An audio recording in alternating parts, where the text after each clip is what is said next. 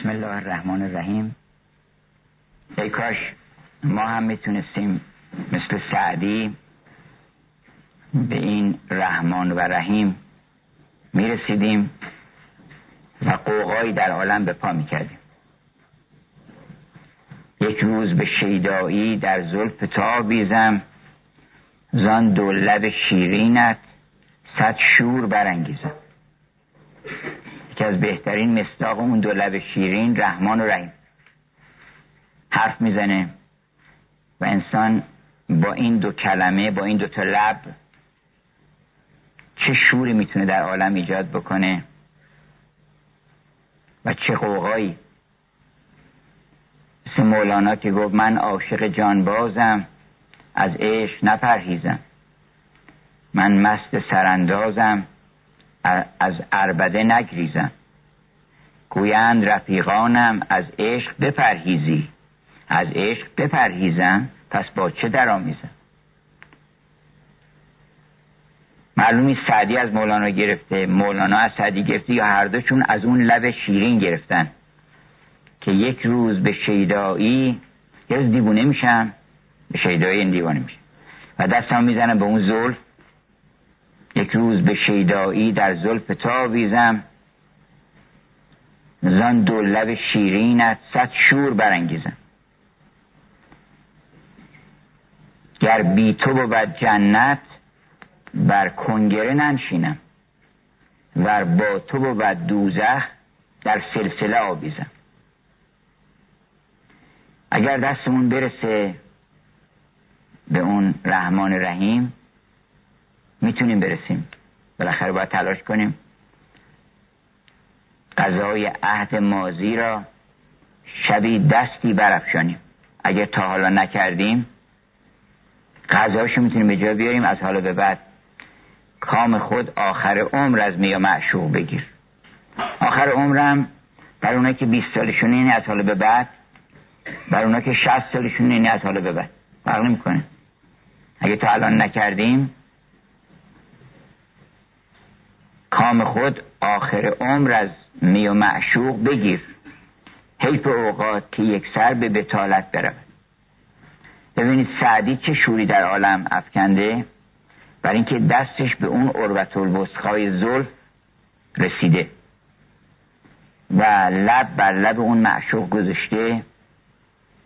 باده از دست خدا نوشیدم و بوسیدمش. این کار هم مولانا کرده هم سعدی.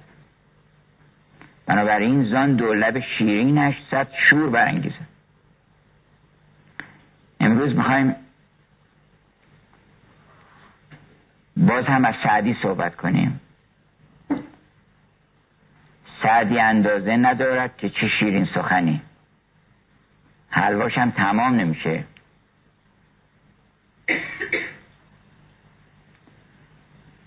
میگه که مردمان ترقو ببخشید مردمان حلوا به ترقو آورند.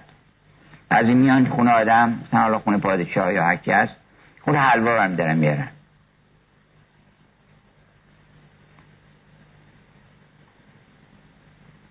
اما سعدی میگه که من گوهر افشانی می‌کنم. من در پای یاران گوهرهای آسمانی میافشانم. از این گوهرها که پایانی نداره و شرح این گرمن بگویم بر دوام صد قیامت بگذرد با ناتمام ما نمی‌تونیم به پایان ببریم. خود سعدی گفته که به پایان آمد این دفتر حکایت همچنان باقی. اصلا نگفتیم ما.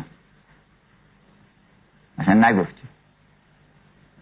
چقدر قشنگ گفته پروفسور آربری. درباره حافظ.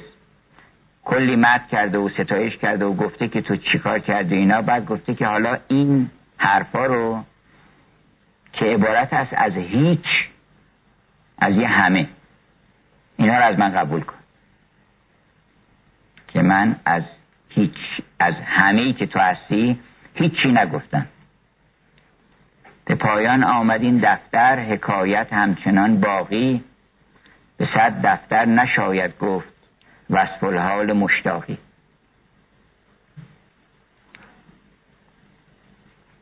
اما ما هم نمی‌خوایم تموم بکنیم. نمی‌خوایم بگیم کوتاه کنیم قصه که عمرت دراز باد. برای اینکه کوتاه نکند بحث سر زلف تو حافظ پیوسته شد این سلسله تا روز قیامت. حالا این سرش چیه؟ سرش اینه که داریم می‌بینیم هممون که این داستان تمومی نداره. سلسله موی دوست. همطور ادامه داره هر حلقه رو باز می‌کنی هزار تا حلقه دیگه. و در هر بندی هزار دل و در هر حلقه هزار جان. هزاران هزار لطیفه و اسرار معرفت در کسرت این عالم هست. یکی از عجایب این عالم اینه که تا بی نهایت دیتیل داره یعنی جزئیات داره. شما یه تابلو نقاشی که نگاه می‌کنیم می‌بینید که بله یه مقداری رنگ زرد زده زمینه بعد روی اونی مقداری گل گذاشته بعد یه خود توضیحات چیزایی تفصیلاتی اضافه کرده. ولی وقتی که دوربینی می‌برین جلو یا ذره بینو می‌رسیم به جایی که دیگه سطح ساده است. توضیح چیزی نداره. جزئیاتی نداره. اما این عالم خیلی عجیبه که هر چی شما این دوربینتون قوی تر می‌کنید و مگنیفایرهای الکترونیک میارید و اینا و میرین جلوتر باز ببینید باز دیتیل داره. اتم هم می‌ذاریم فکر کنیم اتم دیگه آخرین هر اتم دیگه دیتیل داره. و تازه کلی داستان و خودش یک عالمی است برای خودش. این تمومی نداره. اینکه اینا میگن حدیث زلف جانان بس درازه است. چه می‌پرسی از آن کان جای راز است؟ این اون سلسله است که تمومی نداره. تا بی نهایت و هر تیکش میشه کار کرد. و این گل تا کی میشه کار کرد هیچ کس نمی‌دونه. برای اینکه detail داره پشت detail. جزئیات پشت جزئیات. هیچ وقت عالم ساده نمیشه عجیبه. و بی نهایت در کثرت یعنی کثرت بی نهایت. و مجموعه این کثرت بی نهایت روی در وحدت بی نهایت داره. یعنی وقتی تنها مثالی که به نظرم آمد در ریاضیات اون فرمول معروف یولره که میگه که ای یعنی فرمول اینه که ای به توان آی پی به اضافه یک به صفر. یعنی بی نهایت کسرت یه مرتبه تبدیل شد به وحدت. خیلی عجیبه که یه عدد ای که یه عدد نامعقول به قول رشنال عدد ما میگیم غیر گویا. انگلیس میگن عدد نامعقول. این برسه به توان یه عدد نامعقول دیگه بدتر از خودش که سه عدد سه چهارده است. که اونم تا بی نهایت detail داره. و هر چی میری جلوتر باز خرده داره. خرده‌ش هم نه تکرار میشه سیکل هم نداره که آدم بگه که مثلا هر سی تایی دو مرتبه برمیگرده به یک پنج هفت سیزده مثلا. هیچ نداره. اون وقت اونم نه به توان صد سه چارده به توان رادیکال منهای صد سه چارده که اونم باز یک داستان یعنی تخیلیش می‌کنه. از که imaginary نام بره اصلا وجود خارجی نداره. اون وقت e به توان i پی یه مرتبه میگن مثبت با منهای یک. حالا چون میگن به یک مثبت صفر یعنی مثبت با منهای یک. این یک شد دو مرتبه. یعنی این همه تکسی کسرت به نظر من یکی از بدی ترین فرمول های ریاضیه و من در یک کتاب میخوندم که این فرمول خیلی ها رو به شگفت واداشته به شگفتی واداشته.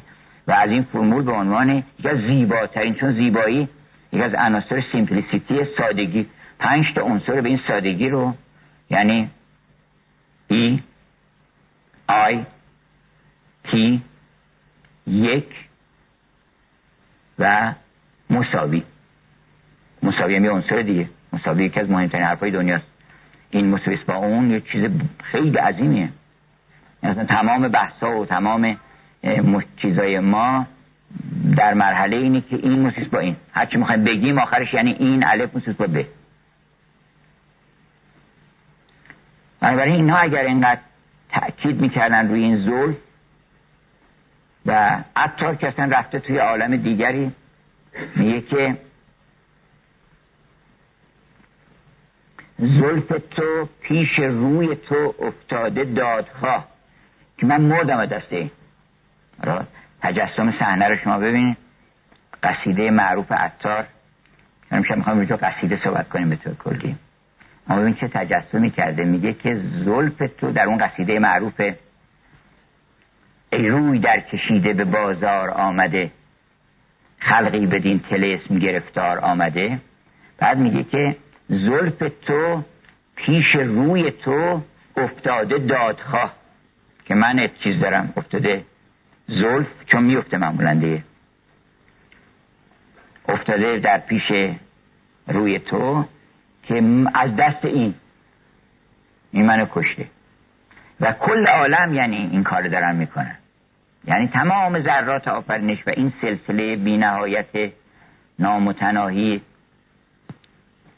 که همین زلف معشوق هست این در پیش رو که رخ مظهر ذات و مظهر وحدت و یگانگی اوست این پیش این دادخواهه. اون وقت از این عجیبه که روی تو پیش زلف به زنهار آمده. این داره دست اون شکایت می‌کنه. اونم داره دست این شکایت می‌کنه. کسرت مبهوت وحدت وحدت مبهوت کسرت یعنی اون یگانه به خودش نگاه می‌کنه می‌بینه هر چی که نگاه می‌کنه هست. و تا بی نهایت اوصاف جمال و جلال هستن انتهایی نداره. اون بی انتهام صد هزاران هزار خلق عالم و ذرات بی نهایت همشون یه صدا دارن دارن پیش رو افتادن و دارن دادخواهی می‌کنن. زلف تو پیش روی تو افتاده دادخواه این چه شعری دیگه؟ من فکر می‌کنم تو ادبیات اروپا هم چیزایی پیدا بکنه این چه شعریه؟ زلف تو پیش روی تو افتاده دادخواه روی تو پیش زلف به زنهار آمده. ای ظاهر تو عاشق و معشوق باطنت. ظاهرش معشوق معشوق اونیست که یه دونه است. عاشق که اونیست که بینهایت. ای روی تو ای ظاهر تو عاشق و معشوق باطنت. مطلوب را که دید طلبکار آمده؟ و اومده خودش خودش رو خود را به زیر پرده خریدار آمده. بر خود جهان فروخته از روی خیشتن عالم رو از نور جمال خودش الله نور سماوات و الارض عالم رو از نور جمال خودش روشن کرده. بر خود جهان فروخته. ضمن به مناسبت خریدی که بعدا می‌خواد بیاره فروختن و اینجا آورده که یه لطیفه هم اون اضافه بکنه. فروختن معنای برافروختن و آتش زدن و بر خود جهان فروخته از روی خیشتن خود را به زیر پرده خریدار آمده. چون گاهی اوقات چیزا حراج می‌کردن. بعد خود اون کسی که می‌خواست این جنس حراج می‌کرد چیزا نمی‌خواست بپوشه بعد یه نفر از طرف خودش رو خودش بود. میفرسته می‌گفت برو اینو به هر قیمتی که هست اینو بخری سر یوسف هم همین ماجرا شد.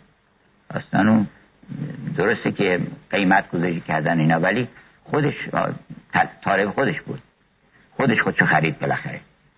در مقام عاشقی یا عاشقی فرستاد گفتش که برو این بخر. این هم اومد من هر چی که بخواین اصلا حد نداره. ترازو رو برداریم؟ هر چی بخواین ما میدیم.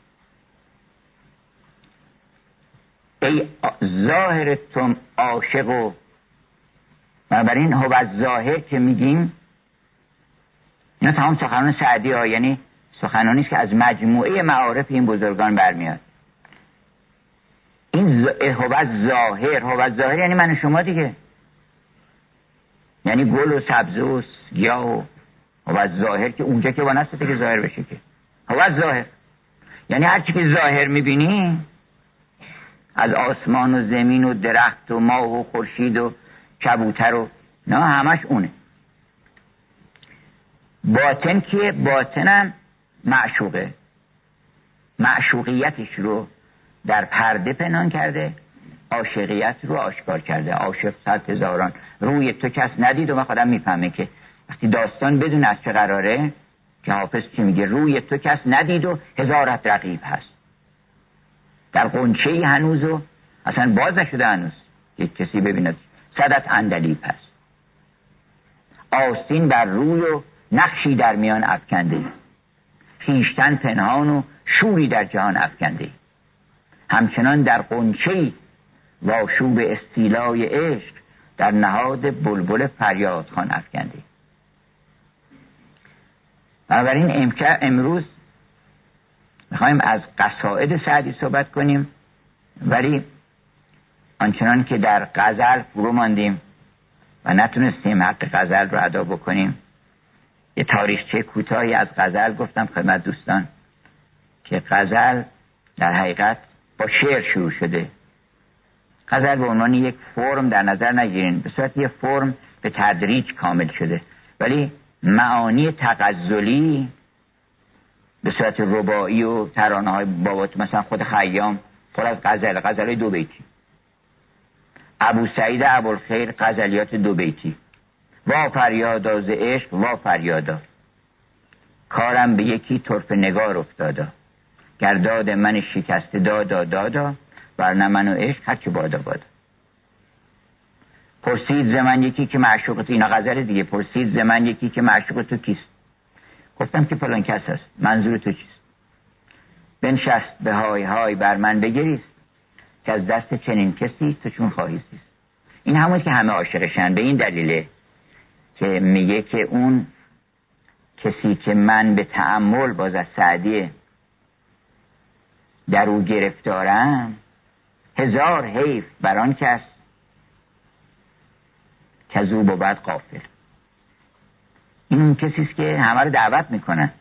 این معشوق دختر چیز شیرازی نیست که یا یه شاهدی باشه که مثلا سرش دعوا که دعوا بوده. بعضی میگن آقا سعدی که شار زمینی. حالا مولانا البته محرم آسمانی حافظم گاه گاهی روی زمینه. زلف آشفته و خوی کرده و خندان لب و مست اینا رو زمینه. بعض وقتا مثلا دوش وقت سر از قصه نجاتم دادن. میره در آسمان. قافل از اینکه اینا همش در آسمانه.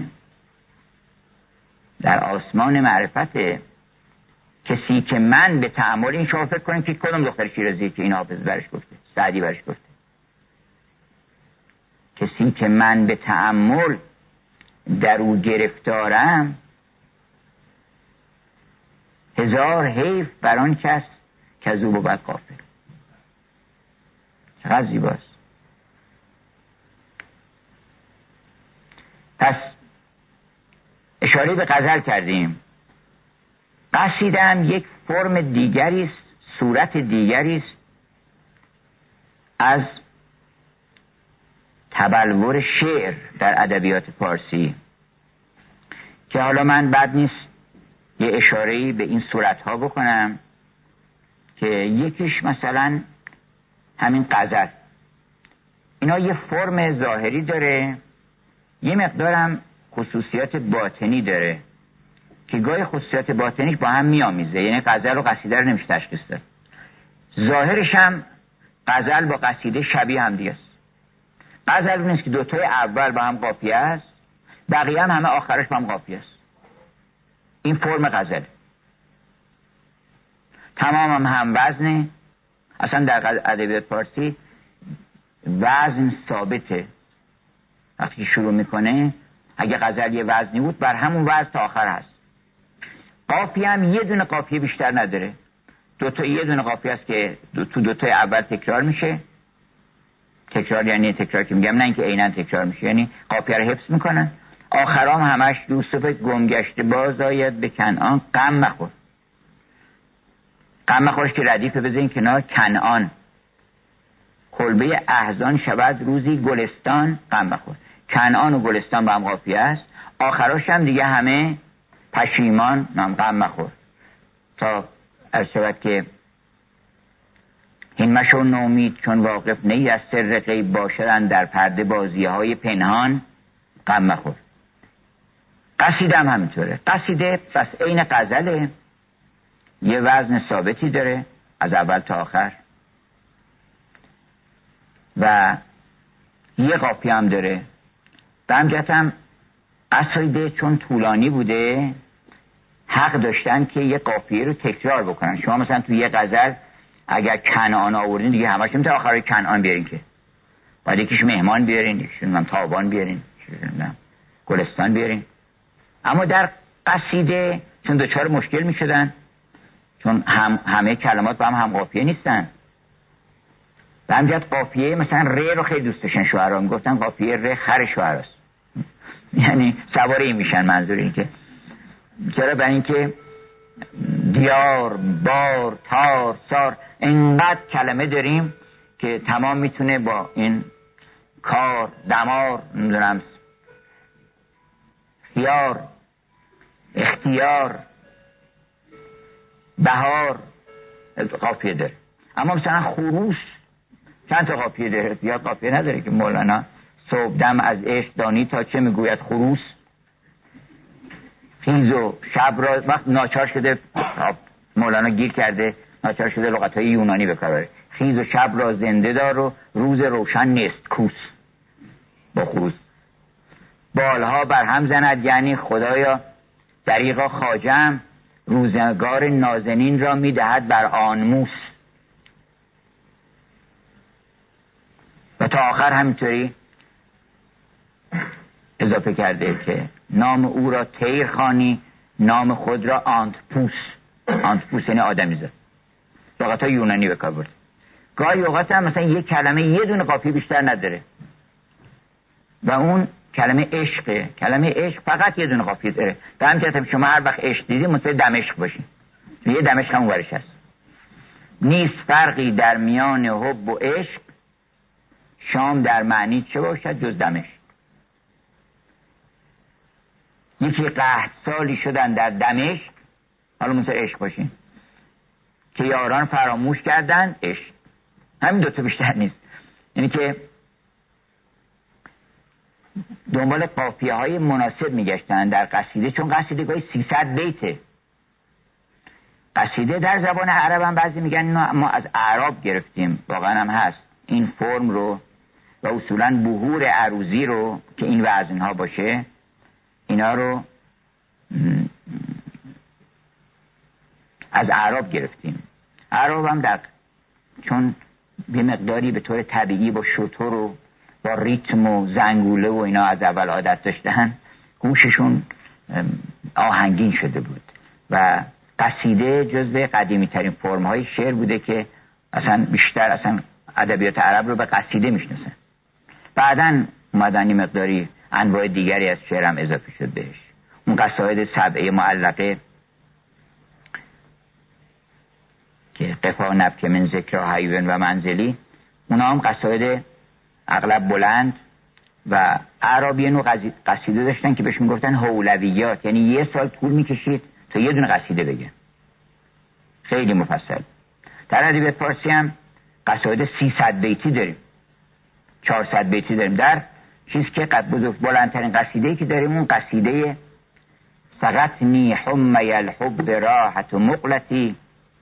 من هرچی تلاش کردم این تمام حفظ کنم هنوز نشده ولی به حال باش آشنایی داشتم از قدیم فقط نیحم مثل گلشن راز می‌خواستم که اینم در مختن خاطر مرحوم پدر توصیه کردن که این دوتا کتاب یکیش به فارسی و یکی به عربی همه حرفا تکرار کرده.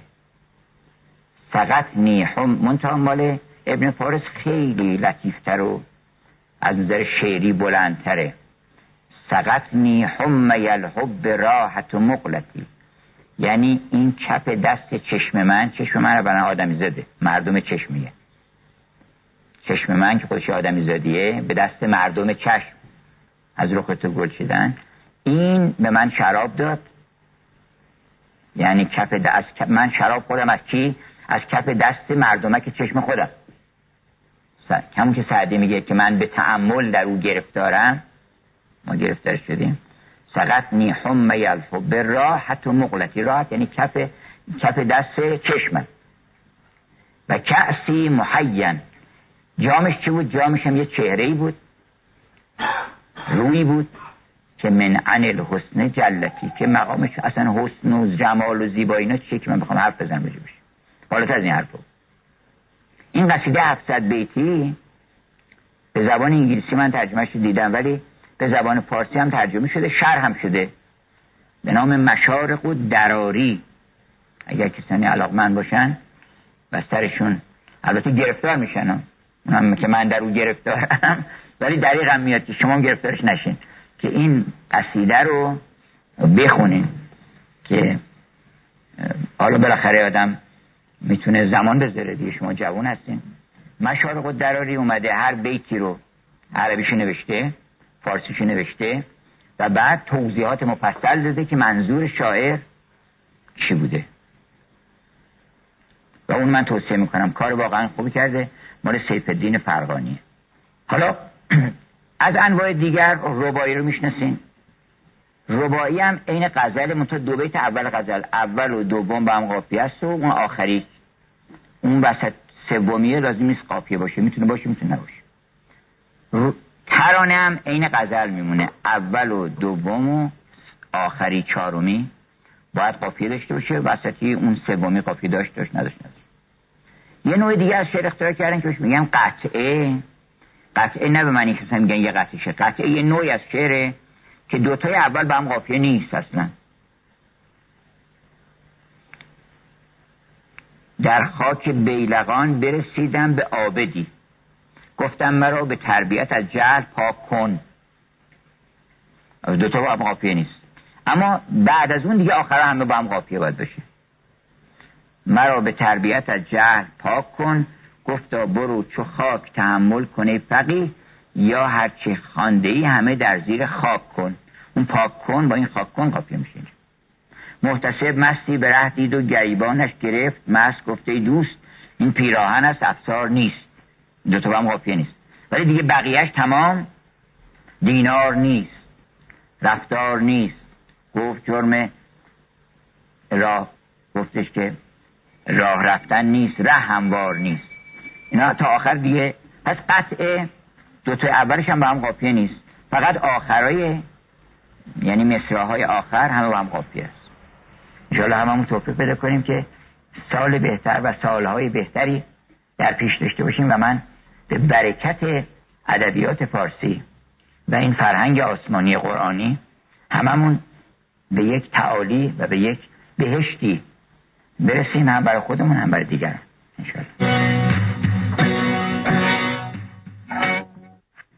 بسم الله الرحمن الرحیم. ای کاش ما هم می‌تونستیم مثل سعدی به این رحمان و رحیم می‌رسیدیم. و قوقایی در عالم به پا می‌کردیم. یک روز به شیدایی در زلف تا بیزم زان دو لب شیرینت صد شور برانگیزم. یکی از بهترین مستاق اون دو لب شیرین رحمان و رحیم. حرف می‌زنه و انسان با این دو کلمه با این دو تا لب چه شوری می‌تونه در عالم ایجاد بکنه؟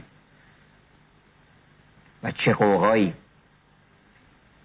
مثل مولانا که گفت من عاشق جانبازم از عشق نپرهیزم. من مست سراندازم از اربده نگریزم. گویند رفیقانم از عشق بپرهیزی. از عشق بپرهیزم پس با چه درآمیزم؟ معلومی سعدی از مولانا گرفته مولانا از سعدی گرفته یا هر دوشون از اون لب شیرین گرفتن که یک روز به شیدایی یه روز دیوونه میشن به شیدایی این دیوانه میشه. و دستم می‌زنم به اون زلف. یک روز به شیدایی در زلف تا بیزم. زان دو لب شیرینت صد شور برانگیزم. یه نوعی از شعر هست که سعدی هم داره. به اون مسلساتشون سعدی تو کار مسلسات هم بوده. منتها مسلساتش اینه که یه بیت فارسی یه بیت عربی یه بیت هم محلی شیرازی. گفته اینم یه نوعی از شعری که بهش میگن مسلسات مثل ملمعات. ملمعاتی نیست که این نصفش عربی باشه نصفش فارسی باشه. اما مسلسات اونیست که به ترتیب بیت عربی فارسی شیرازی بحکه شیرازی. یه نوع دیگر از شعر هست که چهار تا پنج تا مصرع میارن همه با هم قافیه. بعد دیگه مخمس یا مسدس یا پنج تا میارن. یه دونه آخری رو تکرار می‌کنن قافیش ولی بقیهش دیگه قافیش تکرار نمیشه. این هم یه نوع قصیده است در واقع. یعنی منوچهری وقتی دید نمی‌تونه حرفش با قصیده بزنه این فرمو اختراع کرد که مثلا آمد نوروز هم از بامداد آمدنش خرم و فرخنده باد. زبر سیه روی سمنبوی راد گیتی گردید چو دارالقرار. حالا این دارالقرار این تکرار میشه. روی گل سرخ بیاراستن. زلفک شمشاد بپیراستن کپکان بر کوه به تک خواستن بلبلکان هم ساز نوا ساختن. رقص کنان بر سر شاخ چنار. خیزید و خزارید که انگام خزان است باد خنک از جانب خاره است. این مال فرخ چیزه. مال منو شهریه. وزان است. این شاخ رزان است که بر وزان است که بر شاخ رزان. این شاخ رز برگ رزان است که بر شاخ وزان است. گوری به گویی به مثل پیرهن رنگ رزان است. دهقان به تعجب سر انگشت گزان است کن در چمن و باغ نه گل ماند و نه گلنار. این این مثلا مسدس پنجتش. یکی یه شیشمی هم داره که تابوس بهاری را دنبال بکندن. باز این باید پنج دیگه باید همقافی است. تابوس بهاری را دنبال بکندن. پرش ببریدند و به کنجی بفکندند. خسته به میان باغ به زاریش ببندند. با او ننشینند و نگویند و نخندند. وان پر نگاریش به دو باز نبندند تا آزرمه بگذرد و آید آزار. آبی بعد میاد یه چکی میبه رو. منتها چون خیلی مسلط نبوده یه تشبیه کرده. خیلی جالبه تشبیه کرده بعد توش مونده. گفته که به مثلا شبیه چیه؟ سیب و گفته که مثل رخ معشوق میمونه. یه خود ساخافته بیدون داره. این ورش زرده مثلا اینا. گفته که هم بدان گونه که سعده میگه گلگونه کن از روی نگار. سیب را هر طرفی داده طبیعت رنگی. هم بدان گونه که گلگونه کن از روی نگار. و من شعری گفته که آبی یعنی به. آبی چو یکی جوجکک از تخم بجسته. یعنی به مثل جوجه میمونه که تازه تخم مده باشه بیرون. منتها بعد نگاه که چه شفاعتی داره اینا. ولی وقت شرایط دور می‌کنه؟ میگه به شرط اینکه آبی چو یکی جوجکک از تخم بجسته. مادرش بجسته سرش از تن بگسسته. آقای مادری هم نمی نمی‌کنه؟ به شرطی که مادرش پریده باشه سرش گنده باشه. یک پایک او را زبنندر بشکسته یه پاشم کنده باشه آویخته او را به دیگر پای نگونسار وقت میشه؟ میشه به میشه. شبیه.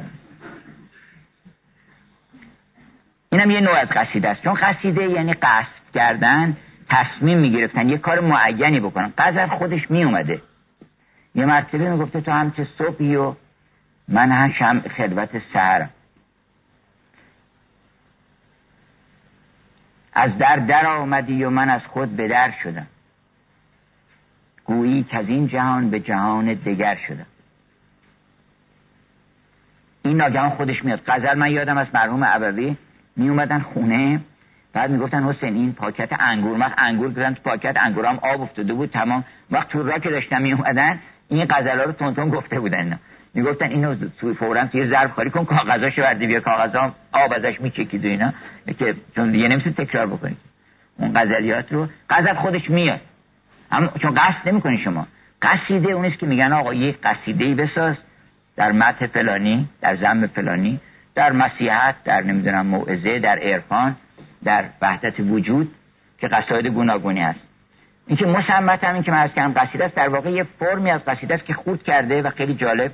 یه فرم تازه ازش درست کرده. منوچهری اولین بار این کاری کرده. مسمت یعنی جواهر به رشته کشیده شده برای اینکه اینا رو تیکه تیکه زنجیر گردن بند کرده انداخته. یه فرم دیگه که سعدی هم باز داره ترکیب بنده. ترکیب بندم در واقع چیز تازه نیست. هفتش تا غزل در نظر بگیرین که اینا رو با یه بیتای غیر تکراری به هم وصل میشه.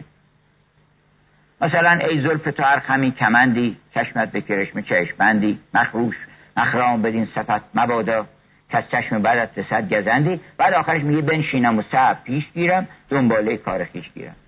من بی تو گمان مبر که یک دم بنشینم و سب پیش گیرم دنباله کار خیش گیرم. بعد میگه که مثلا فرض کنید که این برگ گل است یا بناگوش. باز یه غزل دیگه میگه بر همون وزن. ولی آخرش همش هست که بنشینم و سب پیش گیرم. مثل ای فدای تو هم دل و هم جان بین سار رهت همین و همان که بعد آخرش همش هست که وحده لا اله الا این بهش میگن ترجیح بند.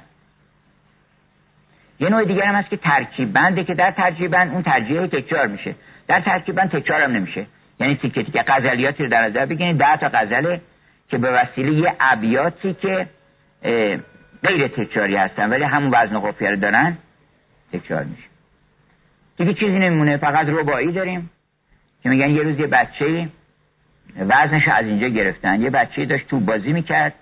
بعد توپش دنبال توپش دوید که تو جوب نیفته اینا. بعد وقتی که گرفتش گفتش که قلتان قلتان همین رود تا لب جوب. شاعر اونجا بود عجب وزنه این. قلتان قلتان همین رود تا لب جوب. برخیز و بیا بتا برای دل ما. حل کن به جمال خیشتن مشکل ما. این وزن رباییه بعدم معادله با لا حول ولا قوت الا بالله. و وزن خیلی قشنگی بینم متداول شد که ربایی بر این وزنه. ترانه هم در واقع گفتیم یه غزل کوتاهی که دو بیته. منتها تا دو بیت مطلبش رو بیان می‌کنه. چه دست دیده و دل هر دو فریاد. که چه دیده بیند دل کند یاد. قول سعدی میگه نظر برفت. تو دلم در کمند شوق بماند. چشما یه نگاهی می‌کنه یه غلطی می‌کنه بعد یه اون آدم گرفتار میشه. میگه که خطا کنند صفیهان و عهده بر عاقل. عاقل با تا اونشو بده. این دوتا صفیه. هی این بر نگاه می‌کنه اون بر نگاه می‌کنه. کجا نگاه می‌کنه چشت میفته این بر اون بر اون وقت ما گرفتار می‌کنه نظر برفت و دلم در کمند شوق بمان اون میره و ما گرفتاریم. نظر حالا میره ازاجه دیگه ولی دل میمونه اونجا. نظر برفت دلم در کمند شوق بماند. خطا کنن صفیهان و عهده بر عاقل. بارش میزن دوش عاقل. ز دست دیده و دل هر دو فریاد که هرچه دیده بیند دل کند یاد.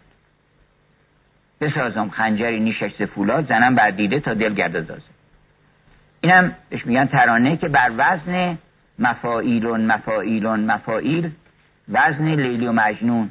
ببخشید مز... خسرو شیرین. وزن بیا تا قدر یکدیگر بدانیم. خداوند در توفیق بکشای مال نظامی. نظامی را ره تحقیق بنما بر اون وزنه. و تمام ترانه ها مال حالا فایز دشتستانی گرفته تا بابا تاهر تاهر اوریان همش بر همین وزن. دیگه تقریبا تموم میشه. اما در ادبیات انگلیس از اروپا خیلی مفصله. مفصلتر از این و تقریبا همه اینا رو هم دارن. مثلا یه نوع شعر دارن که پنج بیت میگن لیمریک. برای تنز و کنایه است. اولی و دومی و سومی و چهارمی با هم قافیه است. پنجمی نیست. و بر خودش یه نوع شعره که می‌تونه لیمریک های تکراری باشه. غزل یه غزل تبدیل میشه به چند قسمت و بعد هر کدومش با هم قافیه هاش فرق می‌کنه. در یک غزل چهار تا قافیه وجود داره. A B A B مال چهارتای اول. C D C D مال چهارتای دوم. E F E F. بعد آخریش M M مثلا. این دوتا هم با هم قافیه است.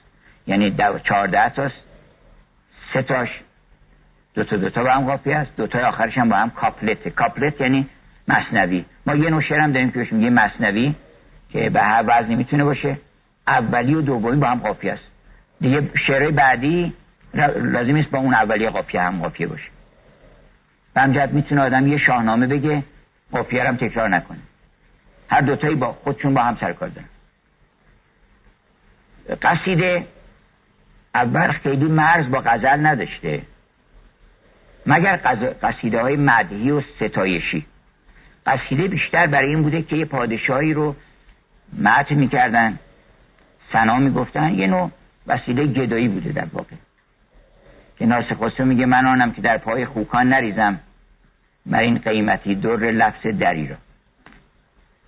عطارم گفته من هیچ وقت یه دون از این شعرامو پیش پادشاهی وزیری چیزی نکردن سعدی هم نکرده. منتها سعدی نصیحت کرده. یکی برای این بوده یکی هم برای هجا. وقتی قصد می‌کردن که یه نفری رو بکوبن اونم گاهی اوقات یک قصیده در حج به او می‌گفتن. چیست که پیغام من به شهر شیروان برد؟ یک سخن از من بدان مرد سخندان برد. گوید خاقانیا این همه چیز چیست؟ نه هر که دو شعر گفت لقب خاقان برد من پیرزنی خرسوار گویز میدان برد. تو کسی نیستی اصلا اومدی وسط میدان در حجب خاقانی. ولی بیشتر قصیده مت بوده و سنا و چنانکه عنصری و اسجدی و فرخی و اینا گفتیم که حتی اگر غزل هم می‌گفتن اول قصیدهشون قصدشون این بود که به متن ممدوح بزن اما قطعاتی مثل ای آن که غمگنی و سزاواری و در نهان سرشک همی باری. بود چه بود؟ رفت چه رفت آمد وان که آمد. بود چه بود خیره چه غم داری؟ هموا کرد اینا قصیده است.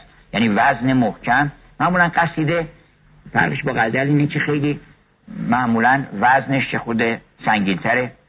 بعدا هم کلمات خیلی با فخامت و با جزالت و قوت ادا میشه. به بعضی از ادبای ما سعدی رو زیاد اصلا قبول ندارن به اون قصیده. میگن قصیده باید یک تنتنی داشته باشه که حالا بعضی نمونه هاش من می‌خونم براتون. باید این داره مال رودکی؟ هموار کرد خواهی گیتی را گیتیست کی پذیرد همواری. اندر بلای سخت پدید آید فضل و بزرگ مردی و سالاری. که خیلی با طلا باید بنویسن برای اینکه تا یه مشکلی پیش نیاد که معلوم نمیشه که چی کار است که. اندر بلای سخت پدید آید فضل و بزرگ مردی و سالاری. یا مثلا فرض کنید قصایدی که مستقیما به عنوان قصیده گفته و قصد کرده رودکی. رودکی قدیمی ترین قصیده سراست. ولی قصیده مهمی نداره. غیر از این موارد معدودی که واقعا ممتاز بوده. یکی اون بوی جوی مولیان آید همی. نمی‌دونم چقدر لطیفه این. یاد یار مهربان آید همی. حافظم اقتباس کرده میگه که خیز تا خاطر بدان ترک سمرقندی دهیم که از نسیمش بوی جوی مولیان آید همین اون تضمین کرده اینجا. بعد از رودکی قصید سران بسیاری پیدا شدن مثل مثلا همین منوچهری و فرخی و بعد اسجدی و بعد بعضیشون خیلی معروفن و ادبا معتقدن که اینا جز قصید سران تراز اولن و دیگه سعدی به گرد اینا نمی‌رسه. از جمله مثلا انوری عبیوردی انوری اینقدر توهم ایجاد کرده بوده سر صدا ایجاد کرده بودش اونم لابد چراش خیلی با فخامت میخونده. ای مسلمانان فقان از جور چرخ چنبری و از نفاق ماه و قصد تیر و کید مشتری. اگر محول حال جهانیان نقضاست از خیلی معروف انوریه اگر محول حال جهانیان نقضاست چرا مجاری احوال برخلاف رضاست؟ اون کلام حضرت مولا که فرمودن عرفت الله من فسخ العزائم میگه اگر که اگر محول حال جهانیان نقضاست چرا مجاری احوال برخلاف رضاست؟ هزار نقش برارد زمانه و نبود یکی از آن که در آینه تصور ماست. اون که تو ما رخ نمیده. و بعضی هم گفتن که در شعر ستن پیانبرانن من دارم کی بوده که این شعر گفته که عقلش نمی‌رسیده. ستن پیانبرانن فردوسی و انبری و سعدی. در حالی که انبری بیچاره خودشم خیلی آدم چیزی بوده. خودش خیلی آدم منصفی بوده و می‌دونسته که اصلا یه قصیده مفصلی هم گفته در زم شعر و شاعری. و گفته که ما یه مشت گدایانی هستیم ما رو آدم حساب نکن که داریم شعر میگیم. و اصلا شعر گفتن یکی از بدیهاش اینه که آدم می‌ذارن بقیه میگن این بهتر قضایری بهتر از انوری انوری بهتر از چهار تا آدم میشینن قضاوت هم می‌کنن راجب آدم. خود اون در مورد فردوسی میگه که آفرین بر روان فردوسی. اصلا قبول نداشتی که فردوسی بغل انوری بیاد. آفرین بر روان فردوسی. آن من خداوندگار تابنده. او نه استاد بود و ما شاگرد. او خداوند بود و ما بنده. خاقانی هم خیلی سر صدا را انداخته بوده که اون چیز در زمش گفته بوده که جمال الدین اسم جمال الدین جمال الدین اصفهانی پدر کمال الدین اصفهانی کمال الدین اسماعیل که اینا پدر و پسر میگن هر دوشون از بزرگترین قصیده سران هستن. ولی برای نمونه یه دونه قصیده خوب در حافظه هیچ کس از اینا نیست. مگر استاد ادبیات باشه که یکیش همینه که مثلا هرگز کسی نداد بدینسان نشان برف به برف اومده بوده در تبریز مثلا. گویی که لغمه است زمین در دهاب برف و یه تشبیهات خیلی ساده کرده مورد برف یا اون کیست پدرش گفته که خاقانی رو مسخره کرده که که کیست که پیغام من به شهر شیروان برد یک سخن از من بدان مرد سخندان برد. این دو نفر که میگن خلاق المعانی من نمی‌دونم چه معانی خلق کردن که به گوش ما نرسیده. چیز فوقلاده من ندیدم در آثار اینها. اما خاقانی حداقل یه قصیده هان ای دل عبرت بین از دیده بر کنهان ایوان مدائن را آین از دیده نظر کنهان ایوان مدائن را آینه عبرت. که خیلی قصیده قرایی است و قصاید دیگهش قرا هست حالا من یه قصیده از چند بار خوندم ولی خود توضیح هم بدم دربارش که خیلی محکمه و خیلی ادیبانه است ولی چیزی در سر سفره شما نمی‌ذاره. صبح چون کله بندد آه دوداسای من. یعنی وقتی که من آه می‌کشم صبح و این آه من یک خیمه دور سر من ایجاد می‌کنه از دود. آه دوداسای من صبح دم چون کله بندد. کله بستن موقعی که دود یه جا جمع میشه و به صورت یک خیمه به نظر میاد. خیمه می‌زنه. صبح دم چون کله بندد آه دوداسای من چون شفق در خون نشیند. چشم خون پالای من. یعنی من چشم من مثل شفق میمونه صبح دم شفق هم هست. شفق میمونه که داره اشک خونین میریزه و خون پالایی, خون پالایی می‌کنه. بعد میگه مجلس غم ساخته است و یه مجلس بر ما ساختن مجلس قصه مثل مجلس مثلا جشن که می‌گیرن. مجلس غم ساخته است و من چو بید سوخته تا به من راوق کند.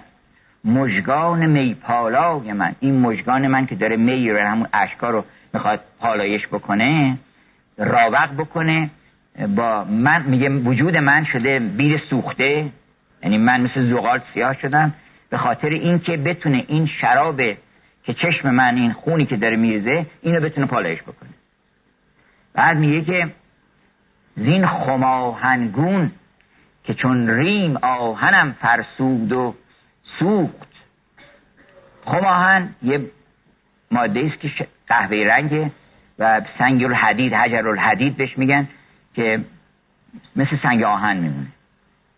و به خاطر رنگش بعضی چیزا به اون تشبیه می‌کنن. آسمان را میگن خماهنگون زین خماهنگون که چون ریم ریم هم یعنی چرک و کسافت و آلودگی آهن که وقتی آهن زوب می‌کنن میاد رو زبد بهش میگن اونو میگن که چون ریم آهنم فرسود و سوخت مثل به اصطلاح زنگ شد سکاهن پیش پوشش. به خاطر این روزگاری که این رنگیه من سکاهن پوشش شدم سکاهنم یه چیزی بوده که سرکه رو با آهن مخلوط می‌کردن و یک ماده سیاه رنگی به دست میومد که چرم رو با اون دباقی می‌کردن و با اون رنگ می‌کردن. زین خماهنگون که چون ریم آهنم فرسود و سوخت شد سکاهن پوشش از دود دل درواج من. تا نترس تا نترسد این دو چشم طفل من در شود که این دو چشم دیده در مهد چشم برای اینکه چشم نترسه چون این چیزایی رو اگه ببینه چشش میترسه بهتر نبینه. میگه برای اینکه نترسه این چشمام نترسه زیر دامن پوشم اجدرهای جان فرسای من. اجدرهای جانپرسای زنجیر بوده که تو زندان به پاش بسته بودن. اینو زیر دامنش قایم کرده بوده که چشش نیفته که ببینه که پاش تو زنجیره. یه تا نترسد این دو چشم دیده اندر مهد چشم زیر دامن پوشم اجدرها یه جان فرساب من. و از این قصایت خیلی زیاد داره. خلق فلک کجروتر از خط, خط ترسا که قصیده خیلی معروفیه که یه روزگار مثل خط مسیحا میمونه که از اون برای کج می نویسن هر کسی فکر می‌کنه که خط ما درسته اونها فکر می‌کنن ما کج کله می نویسیم فلک کجروتر است از خط ترسا. اما قصیده سرای بزرگ یعنی اولین قصیده سرای بزرگی که ما داریم که قصیده رو هم تخدیم فسیح و قوی و هم پر از معنی. مکن در جسم و جان منزل سنایی. اولین قصیده سرای بزرگ سناییه که سعدی و مولانا و دیگران از او خیلی گرفتن. که واقعا اتارم همینطور. مقام قصیده رو به یه جایی رسون که هر بیتی شما می‌بینید که یه داستان بر خودش. مکن در جسم و جان منزل. چون بعضی میگن آقا دنبال جسم نبین دنبال جان. مکن در جسم و جان منزل که این دون است و آن والا. قدم زین هر دو بیرون نه نه اینجا باش نه آنجا. سخن که از بحر حق گویی یا که از بحر دین گویی چه سریانی چه ابرانی خیلی مشکلات حل می‌کنه. هر بیتیش دواست یعنی یه دواخونه است این قصیده. سخن که از بحر دین گویی چه سریانی چه ابرانی من تعجب می‌کنم. مردم فکر می‌کنن که این دعا رو که ما بخونه این خاصیتش مال عربیشه. اگه عربی نخونن که خاصیت نداره. در صورتی که اگر تو به خاطر دلت یه جایی بند شده خب به سریانی بخون به ابرانی بخون. سخن که از بحر دین گویی چه سریانی چه ابرانی مکان که از بحر حق جویی چه جابلقا چه جابلسا حالا لطیفتر که میشه دست حافظ میفته؟ میگه شاید که در عشق خانقاه و خرابات فرق نیست. هر جا که هست پرتوی روی, روی حبیب هست. از هم جا گرفت. حالا مسلمونی رو سنایی میگه شهادت گفتن آن باشد. که هم زول در آشامی همه دریای هستی را بدان حرف نهنگاسا. اون حرف نهنگاسا لاست. یعنی این لا رو بگو این لا باید همه رو ببلعه دیگه هیچی نباید بمونه. زمین و آسمان هیچی غیر از اون نبین دیگه. چهار تکبیر زدم یک سر بر هر چی که هست. اون رو فقط باید ببینی دیگه. اگر تا موقعی که صد هزار چیزی مختلف داری می‌بینی شهشد لا لا لا هیچ خدایی غیر از خدایی غیر دلار و پوند و نمی‌دونم یورو. ایناست که. ولی اینا وجود داره. اون لا اله الا هیچ معنی پیدا نمی‌کنه. شهادت گفتنان باشد که هم زول در آشامی همه دریای هستی را بدان حرف نهنگاسا چو علم آموختی از هرس ترسانگه که اندر شب چو دزدی با چراغ آید گزیده تر برد کالا که اینا ازش ضرب المثل شده اصلا. عروس هر بیتیش میگم یه, یه قصیده است واقعا. یعنی یک تعلیم بلند آسمانیه که عروس عجب نبود گر از قرآن نصیبت نیست جز حرفی. که از خورشید جز گرمی نبیند چشم نابینا. یه معشوقی بیاد مثلا فقط بفهمن که بله از حرارتش بفهمن که اینجا هست ولی این آدم چقدر فاصله داره اون که داره می‌بینه؟ عجب نبود گر از قرآن نصیبت نیست جز حرفی. که از خورشید جز گرمی نبیند چشم نابینا. عروس حضرت قرآن وقت اینجا یک تابلوی کشیده. اینا تابلوها رو معمولا با عشق بازی و اینا میکشیدن که هم درس تعلیم عشق بدن و هم نوعش رو مشخص بکنن. که عروس اولا قرآن به عروس تشبیه می‌کنه برای عروس چیز خوبی دیگه آدم بره عروس بگیره. عروس حضرت قرآن نقاب وقت عروس رو قدیم میبردن تو هجله نقابش هم روش بود و کسی نمیدیدش. تا همه می‌رفتن. داماد میموند و پدر و مادر عروس و خاله و خانباجی اینا.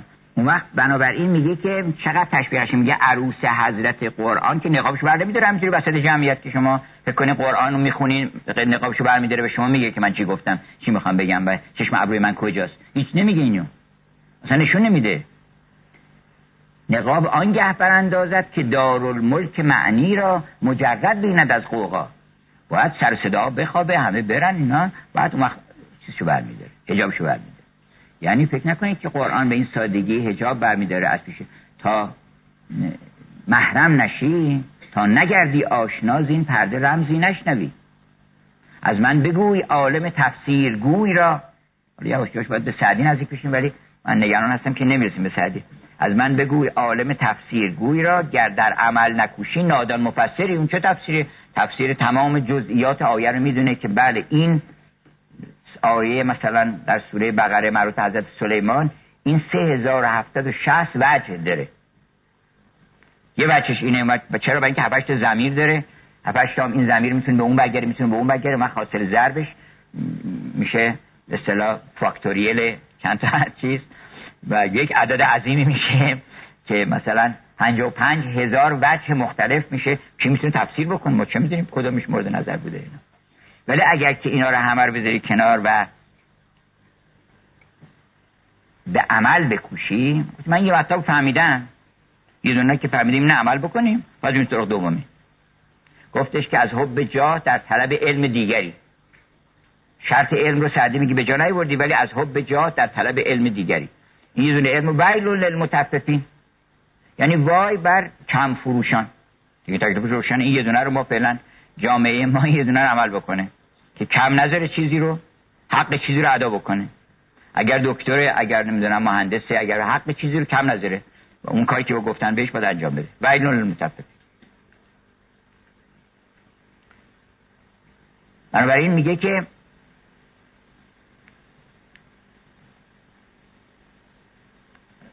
در صنایع بودیم. این قصیده رو من توصیه می‌کنم که جز لیست قصایدی که آدم باید بخونه حتما. یه جا میگه که تو صدات هم خوب نیست. ولی اینجا چون زیر گنبد هستی گنبد آسمان اینکه دلی دلی می‌کنی بر خود خیال می‌کنی صدات خوبه. ولی آنگه شوی رسوا که استادی تو را گوید که با داوود پیغمبر رسیلی کن در این صحرا. رسیل یعنی گروه کل. رسیل کسی میگن دو نفر که با هم می‌خونن میگن رسیلی کردن.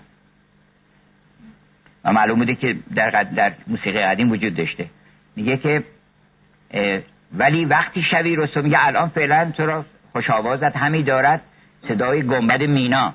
چون در زیر گنبد این آسمان هستی یعنی توهمات خودت هستی. صدات به نظر میاد که خوبه. ولی آنگه شوی رسوا که استادی تو را گوید که با داوود پیغمبر رسیلی کن در این صحرا. بیر از زیر گنبد بیا بیرون. در یه جای بازی اون با, پیغ... با کی؟ با داوود پیغمبر. یه روزی میارن ما رو می‌ذارن بغل علی ابن ابی طالب. میگن بخون با هم بخونیم ببینم که چی داری می‌خونی انشاءالله هممون توفیق پیدا کنیم که سال بهتر و سالهای بهتری در پیش داشته باشه که همه ما به برکت ادبیات فارسی و این فرهنگ آسمانی قرآنی هممون به یک تعالی و به یک بهشتی برسیم هم برای خودمون هم برای دیگران.